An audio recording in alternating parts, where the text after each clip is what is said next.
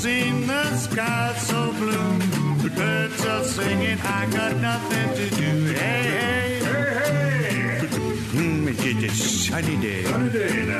My pocket's empty, my cupboard's bare. But call me illogical, I just don't care. Hey, hey, hey, hey.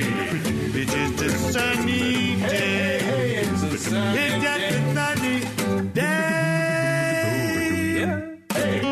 It's the KSL Greenhouse. Expert tips for flowers, trees, gardens, and soil. Our hosts are Maria Shilaos and Taun Beddes on KSL News Radio. Good morning. Thank you for spending your Saturday morning with the KSL Greenhouse. We are taking your calls following our top of the hour segment here at 801-575-8255. You can also text us your questions at 57500.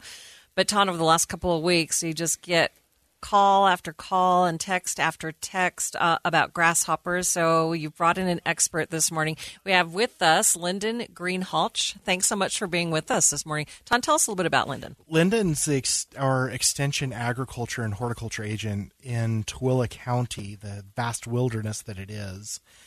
Tooele City isn't, but... God, I'm already smirking over there. Yeah, but Lyndon has a very strong background in rangeland issues, including rangeland weeds, but also grasshoppers and maybe even Mormon crickets. And we've been getting so many calls on, you know, we've got this grasshopper apocalypse going on and they're going to drag my dog off if I'm not careful. And so thought we'd call the expert in and see what we could figure out on why we have so many grasshoppers and what we might be able to do about them. Okay, Lyndon, start out. Do we have a grasshopper apocalypse going on, though? No, it depends on where you are, and there's a few in Tooele County right now around on the north side of town and on the southeast side of town. So we have a lot of rural-urban interface in Tooele County, and so some of those people are getting bombarded right now. And I was out yesterday looking, and I took some grasshopper bait to some people yesterday. So in some places there's some bad spots, and I've only had 4 total calls in the last 3 weeks about grasshoppers, but it's really starting to heat up.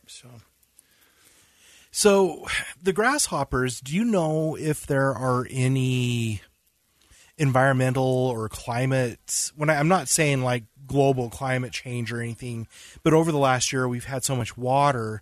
Does the amount of moisture we get reflect on the number of grasshoppers we have the next summer? Well, yeah, that's the big question. Everybody wants to know the answer to that, and a lot of people say that if we have a hard winter, a lot of snow, cold temperatures, we won't have grasshoppers, but this last winter just shot that theory out of the saddle. So, and a few years ago, I analyzed 15 years of grasshopper data in Tooele, Box Elder, Juab, and Millard counties, and then I mashed it up with weather data, and we couldn't see anything conclusive. We did see a trend for the weather, precipitation and temperature in the fall, late summer and fall when the grasshoppers are laying their eggs. We saw a slight trend, but we didn't see anything conclusive. So, and it also looks like there might be a 2-year lag on some of those climatic conditions, but there are so many factors, environmental factors associated with it that nobody's been able to say. I want to be able to, like the weatherman, and say, yeah, the grasshoppers are coming. But, you know, the weatherman can only predict very accurately just, 7-10 days out. And nobody predicted this last winter that we've had. So I don't feel so bad. Well, you want to pinpoint it, don't you? Yes. Just want to be able to tell you exactly why it's happening so we can prevent it. That's right, yeah. So one thing I've been running into trying to help people is that grasshopper control for an individual, say on a 1/4 acre or a 5th acre lot or even smaller, is a lot more difficult because when you're talking grasshopper suppression, you're never really going to control all of them, but at least suppression has got to be on a lot wider scale than just 1 yard. That's right. I had a rancher last week call me and said, I just put in a new seeding and I was out there and the sprouts are coming up, and then the next day he went back and he said they were completely gone. He said, I got grasshoppers all over. He said, what can I do? I said, well, you got hundreds of acres all around you. And I said, unless you spray all that country, they're just going to come back in. I said, I wouldn't put in a new seeding until you've done something. And so we got him in touch with the Utah Department of Ag and Food to get him some help. But, yeah, it's a really tough problem. I have an acre, and they're coming in on me. I live next to a wildlife management area, and they're coming in. And I got a wonderful strawberry patch this year, and they're bombarding that. And so I'm looking at all these different kind of products I can spray, but I don't want to spray stuff on my strawberries.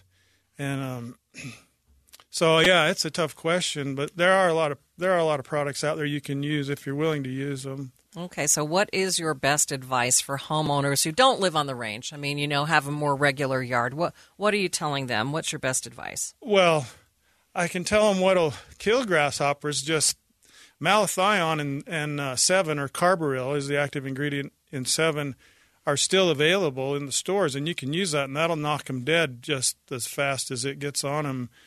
But it'll also kill the bees that fast as well. So you it's a toss-up. What are you going to do? You're going to kill everything, or so that's really difficult. And there's some other more organic options, and I think Taun's more familiar with some of those. Well, and going for, let's say, reduced risk, something like spinosad, which is a common kind of organic fruit tree spray, it will kill grasshoppers, but it takes 2 days to take effect. And, if you have vegetables or fruit that are in bloom, it still can damage those pollinating insects. It is reduced risk as far as beneficials as compared to malathion and 7, but it's still there. And so in a vegetable garden, we've over the last couple of years, I've been recommending more and more people use low tunnels to help protect the crops in the spring and fall, but then they can put shade cloth over in the summer. And if you do a good job with your shade cloth sealing up your vegetables, that will exclude the grasshoppers. It's a lot of work. It can cost some money, but a container of 7 or malathion is up to $15 or $20. And at that point, for $40, you can get a lot of shade cloth. So you build PVC or wooden frames or something. And so that's longer term. That's where I've been recommending people go. So if you had my strawberry patch, you'd get some shade cloth if you didn't want to use a chemical. Yes, I'd shade cloth it, and it would probably, if there are everbearers, increase the number you would be getting, and it would exclude those grasshoppers, and you'd want to go out there and harvest when the grasshoppers aren't active as much to try to keep them out. And it may be that if they're already in there, if those strawberries are not in bloom and not bearing, you might be a lot safer to use something like malathion or 7 on the strawberries to kill the grasshoppers and then cover them so that you only have to do one spray. I see. Yeah, that's good.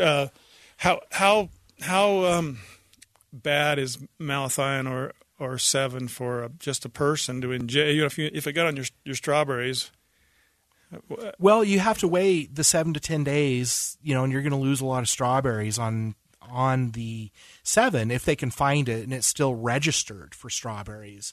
They may have to turn to like High Yield's Pet Garden and Farm Spray, which is 10% permethrin, or spinosad or something, and use something less potent. But I will say carbaryl, if you're careful, and malathion with only one spray, you're not doing a ton of damage to beneficials. It's when you repeatedly use it that you really start to flare unintentionally, but things like spider mites and aphids and things, because you've knocked out all the beneficials. Okay, let me play devil's advocate for just a minute. I mean, first of all, what do the grasshoppers, do they eat everything? They will, yeah. I several years ago, I had this most wonderful raspberry patch, and they took off they completely 100% defoliated that raspberry patch, and it never was the same. And then the 2 years after that, I completely took it out. They wiped that raspberry patch out, and I'm still not up. I'm still unhappy about that. Right, but will they do the same thing in flower beds? Well, they have preferential. They like some plants better than others. Because you can't do this for your whole yard. So but I'm just trying to kind of narrow down what we can. Once those plants are stripped down, they will go after almost everything. Oh, wow. Yeah, I guess my advice would be to get them while they're young, little nymphs. They go through 6 or 7 instars, it's called, the developmental stages where they molt.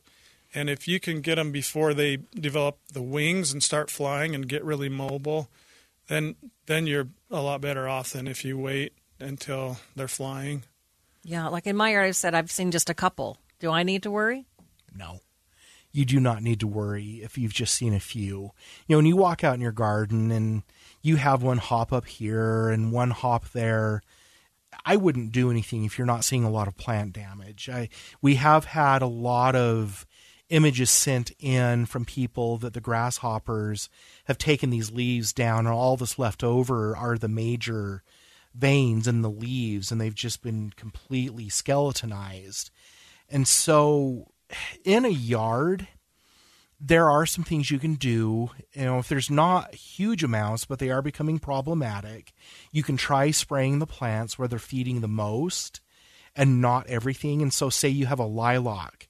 They love lilacs, and so spray the lilac, and that might kill enough of them so that you don't have to spray your vegetable garden or use exclusion to keep them out. All right. We need to take a break. Lyndon's going to stay with us, though, so you can call and ask your questions of him, or you can text us questions about grasshoppers. When we come back, Susan's been waiting very patiently. We'll take her call next. Number to call, 801-575-8255. You can text us at 57500. Thank you for spending your Saturday morning with the KSL Greenhouse. Maria and Taun with you this morning. We're also joined by Lyndon, and we've been talking about grasshoppers, but we've had Susan waiting on the line for quite some time now. Good morning, Susan. What was your question? Good morning. I have a comment for the man in Taylorsville whose bean seeds didn't sprout. Okay. I had that happen to me for a few years, and then I realized my husband had sprayed right before with either Roundup or 2,4-D or both, and that's why they didn't sprout. Yeah, that would do it. And so I planted the bean seeds like 3 inches out from where I had before, and they sprouted just fine. Yeah, if the spray that was used had dicamba in it and it was cooler, dicamba can stay in the soil for weeks, and that would impact germination of vegetable seeds. Right, so that could be an idea for the man in Taylorsville. Perfect, Susan. Thank you so much for your call this morning. We'll stay with our phone lines for a minute. We have Diane, who is waiting at American Fork. Good morning, Diane. What was your question? Hi, good morning. I have several beautiful hibiscus plants, and the leaves have turned yellow, and there's little white dots on the plants, and I'm wondering what can I do to save those plants? Well, are they perennial hibiscus or tropical? What kind are they? I don't know that. Do they come back every year, or did you buy them in containers? I just bought them this year. Okay. And what colors are the flowers? Red. Okay. I suspect that they might be the tropical hibiscus that you would see in Hawaii or, you know, San Diego, southern Florida. And those can be a little difficult longer term. How often have you been watering them? Every day. And how big are the pots they're in? About 10 inches across. Okay, and about that deep also? Yeah. Go ahead. Do I need to replant, and if so, what kind of soil? Well, check your soil in those pots, and hopefully they're established enough that you can pull them out. But if there's water pooling in the bottom of the pots, that's probably rotting the roots. You know, when you water them, do you see water flow out from the bottom of the pot? Yes, I do. Okay, so they have some drainage in there. I would still check the soil because it may be a little too much water causing this, but it also could be too little. But with the cooler weather, even on my west-facing porch, up until the last week, I was watering a huge petunia basket about every 3 days just because it just didn't need that much. And so that definitely would be something to look at, is just the amount of water. And if the soil is moist, if the soil is moist at the base of the pot, then you will want to maybe back off, or with the warmer weather, you may need to continue every day, but I would start with the soil. The other thing you can do is, with you being in Utah County, you can email pictures to gardenhelp@usu.edu. So gardenhelp is just one word. So gardenhelp@usu.edu. And email those pictures over, and we'll take a look at them. We're backed up about 7 days, but we will get to it. Okay, thank you very much. All right, Diane, thanks for your call this morning. Taun and Lyndon, one of our listeners is responding to your solution for grasshoppers in vegetable gardens, and they say, if you put low tunnels or shade cloth over your vegetables, how will the pollinators get in so you actually get the veggies? That's going to be a challenge, and it may be that you have to lift those up, but then you let the grasshoppers in. There isn't a perfect solution. You know, one thing you can do, if there are no flowers on your vegetables, you know, let's say your squash hasn't started blooming, which they probably have, it's a little safer to use an insecticide on them because they're not blooming and not producing any vegetables at this point, like the squash or tomatoes or whatever. But, you know, a lot of our vegetables are self-pollinating, so the tomatoes and peppers and eggplants are self-pollinating, so they can remain covered. But when you start talking about squash and corn that's going to get too big, it's only a partial solution. All right, we better take a break. Number to call with your questions, 801-575-8255. You can text us at 57500.